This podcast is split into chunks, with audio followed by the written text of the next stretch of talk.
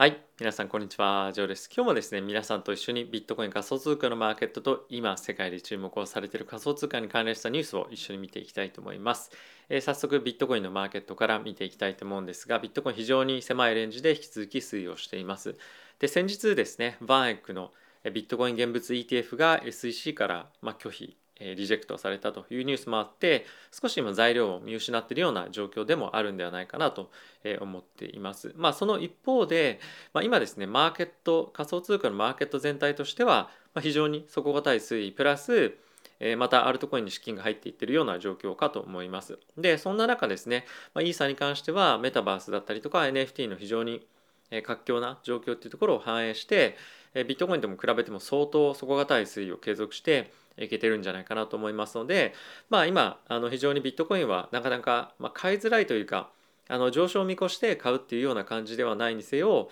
えーま仕込んでいくっていう感じだと思うんですけどもエイサの方が比較的前向きに買っていけるような今試合ではあるのかなと。でプラスそれに加えて、えここ最近の非常に好調なメタバース関連の動き、まあ、とかニュースとかっていうのをよく見ますけども、えそういったところを反映してやはりですねこのマナーだったりとかあとは3度昨日大きく上昇してましたけれども、えこういったところへ新たに資金が入っていると。でプラスそれに加えてまあアバランチだったりとか引き続き大きく注目をされている、え DeFi 関連の銘柄には資金が継続して入っているというような今状況となっています。まあ、おそらくこの NFT だったりメタあのメタバースそして DeFi 関連の需要っていうのは今後も高まっていくと思いますので、え継続してウォッチしていきたいと思います。でそんな中なんですけれども昨日もちょっとご紹介をしたんですが、えこちらの僕の動画のあの概要欄の方にあります今あのたった10ドルでまあ、総額5000万円相当の NFT が当たるっていうキャンペーンなんですけれども、まあ、これですね本当に今えー海外で注目をされていてもすでにですね2万人を超える方々が応募されているようなんですが実際にこれら今オープンシーンにあの掲載されているもので、まあ、その価格っていうのを見てみてもこの左の、え Bored Ape Yacht Club のものに関しては、まあ、2000万円を超える額ですし、まあ、この右側にある Mutant Ape の方も、まあ、軽く数百万を超えていくような規模の NFT だったりもあるのでこれがまあわずか10ドルぐらいで、えーもらえるチャンスっていうのがあるということで、えーぜひ皆さんですね概要欄の方にリンクありますので、まあ、できる限り早く、まあ、こういったところを応募して、まあ、チャンス掴んでいただければなと思ってます。もちろん僕ももう昨日の時点ですでに応募してますので、えーぜひ皆さん一緒にこの辺り勝てるといいですね。はい。ぜひやっていきましょう。はい、ということで、えーニュース見ていきたいと思うんですが、早速同じボワードエピオットクラブの、関連のニュースなんですけれども、アメリカで非常に有名なこのティンバーランドというですね、音楽のプロデューサーの方がいらっしゃるんですが、この方が、このボワードエピオットクラブの、まあ、NFT をですね、あのまあ、なんですか、主役みたいな感じで、扱っていくプロダクションっていうのをローンチしましたよと。で、実際にこの、まあ、ティンバランドさんって皆さんご存知でしょうか？一応ちょっと、えー見ていきたいんですがこの方で、えージャスティン・ティンバーレイクですとかネリー・ファタードとかですね非常に有名なアーティストを、えーかなり前からプロデュースしている方ですごくアメリカで有名なんですけれども、えこの方が、まあ、このボワードエピオットクラブの、えまあ、NFT のオーナーたちに向けてプロダクションをプロデュースを行っていくような、え会社を立てますと。で今後彼が、まあ、実際に楽曲提供とか行っていくことによって、ま、よりこのメタバース空間でのえ音楽活動っていうものをやっていきやすくようにしていくということらしいです。おそらくあの音楽関連以外の人たちも、えープロデュースをしていく形になると思うんですが、まあ、彼のそのネットワークとあとはそのミュージック音楽っていうところの、まあ、強みを使っていくことで、今後どんどんどんどんメタバース空間でのまあ、その音楽活動っていうのが、まあ、活発になっていくのかなと思いますしおそらくそこでの、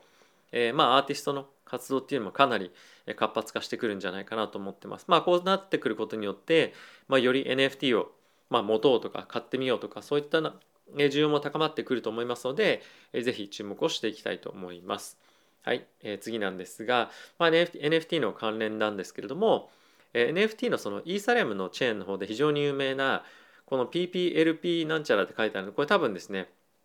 People Pleaser っていうふうに日本語で言うと、えー読めるんですけれども、まあ、いわゆるその人々を、まあ、幸せにする喜び喜ばせる人みたいな感じの名前なんですね。でその方が今イーサリアムのチェーン上で、えーまあ、活動をメインにしているアーティストなんですが今後はソラーナにも注力をしてきますよというニュースになっていました。で、まあ、これ、まあ、背景だったりとかは下に書いてあるんですが、まあ、どういう理由でかっていうとやっぱりそのイーサリアム上での NFT に、えー、投資をしている人とあとはソラーナ上での NFT に投資をしている人だったりとかっていうのは、まあ、結構層が違うと。やっぱりソラーナの方が、まあ、比較的あの、まあ、新しいもの好きだったりとかそういったものが属性としてあるので、まあ、より幅広い、ま、リーチをしていきたいということで両方のチェーンに対して NFT を提供していきますよということが発表されていたんですね。でこれっていうのはおそらく今後他のたくさんの NFT だったりとかまあとはそのメタバースっていう観点からもあの同じようになっていくんじゃないかなと思っています。やっぱりそれぞれのメタバース空間だったりとか、まあ、チェーンにも属性っていうものがあって、まあ、多くのいろんなその人間でも人がいるようにプラットフォームでもどこに集まるかで、まあ、結構まあ属性だったり空気感っていうのが違うと思うんですね。なのでまあそれに向けていろいろとやっていく中でじゃあイーサリアムだけのチェーンにこだわらずにソラーナもやっていこうっていう人がおそらく今後は出てきてより活発的にこの、まあ、ソラーナだけじゃないんですけども両方のチェーンだったりとか他のチェーンに対してどんどんどんどんものを提供していったりとかあとはこれまでそんなに有名ではなかった人たちがメジャーなチェーンではなくて、まあ、もう少しマイナーなチェーンで活躍し始めて、まあ、じゃあ今後はソラーナとかイーサリアムに来るみたいなことも今後は出てくるかなと思いますので、まあ、この辺りのトレンドっていうのは非常に面白いかと思いますしまだまだやっぱりこの、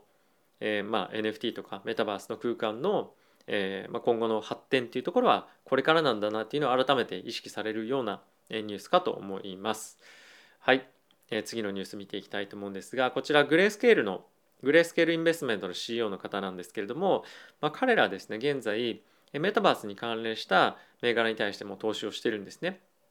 でまあ今回それが報われましたねとなんと2週間で253%の上昇をしていますと。なのでまあやはりいかにこのメあの Facebook がメタっていうふうに会社に名前を変えてからマーケットがいかに注目し始めたかっていうことだと思います。なんでおそらくさっきあの抽選で当たりますよっていうふうに言っていた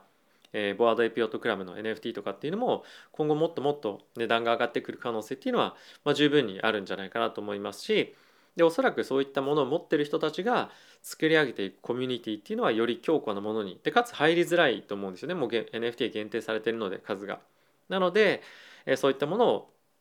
まあ、持っていたり、まあ、今から買っていくっていう動きがさらにさらに活発化になっていくんではないかと、まあ、あの思っています。でおそらく、まあ、ではあるんですけれどもそうなってくることによって、まあ、今も若干起きてるんですけどビットコインとイーサリアムの価格の乖離っていうのがさらに進んでいくんじゃないかなと思っています。でこれはやっぱりあの性質ビットコインとイーサリアムの、まあ、イーサの性質の問題かと思うのでじゃあビットコインがいいか悪いかみたいな議論とはまた別だと思うんですよね。ビットコインと、まあ、イーサはそもそも物が違うと。で物っていうのは質じゃないですよ。あの性質が違う。で今後はおそらくビットコインに関しては、まあ、よりデジタルゴールド的な使われ方で、まあ、いろんな政府とかが検討していくと。でおそらくあのイーサに関しても政府からの検討っていうのはあるとは思うんですけれども、まあ、その一方でイーサに関してはよりこういったメタバースだったりとか、まあ、NFT ですよねこういったところの、まあ、汎用性が、えー、さらにありでかつ、まあ、この NFT とか、まあ、そういったところ範疇を超えてえさらに発展していくにはやっぱりイーサリアム2.0への移行の移行移行することでガス代の大幅な減少というところが来年は期待をされると思います。なので、まあ、今徐々にビットコインとイーサリアムの価格の推移っていうのはちょっとずつ出てきていると思うんですがそこがさらに、まあ、おそらく来年に関してはもう第一四半期に関して第一四半期のタイミングで POW から POS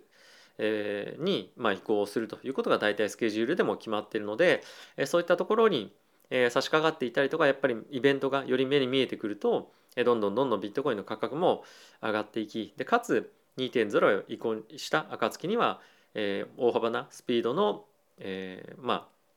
スピードの何ていうんですか高速化とあとはガス代の大幅な下落っていうのが起こると思うので、まあ、この辺りよりビットコインよりもイーサの方がパフォーマンスが、まあ、いいとというか、まあ、逆に別の言い方をするとあの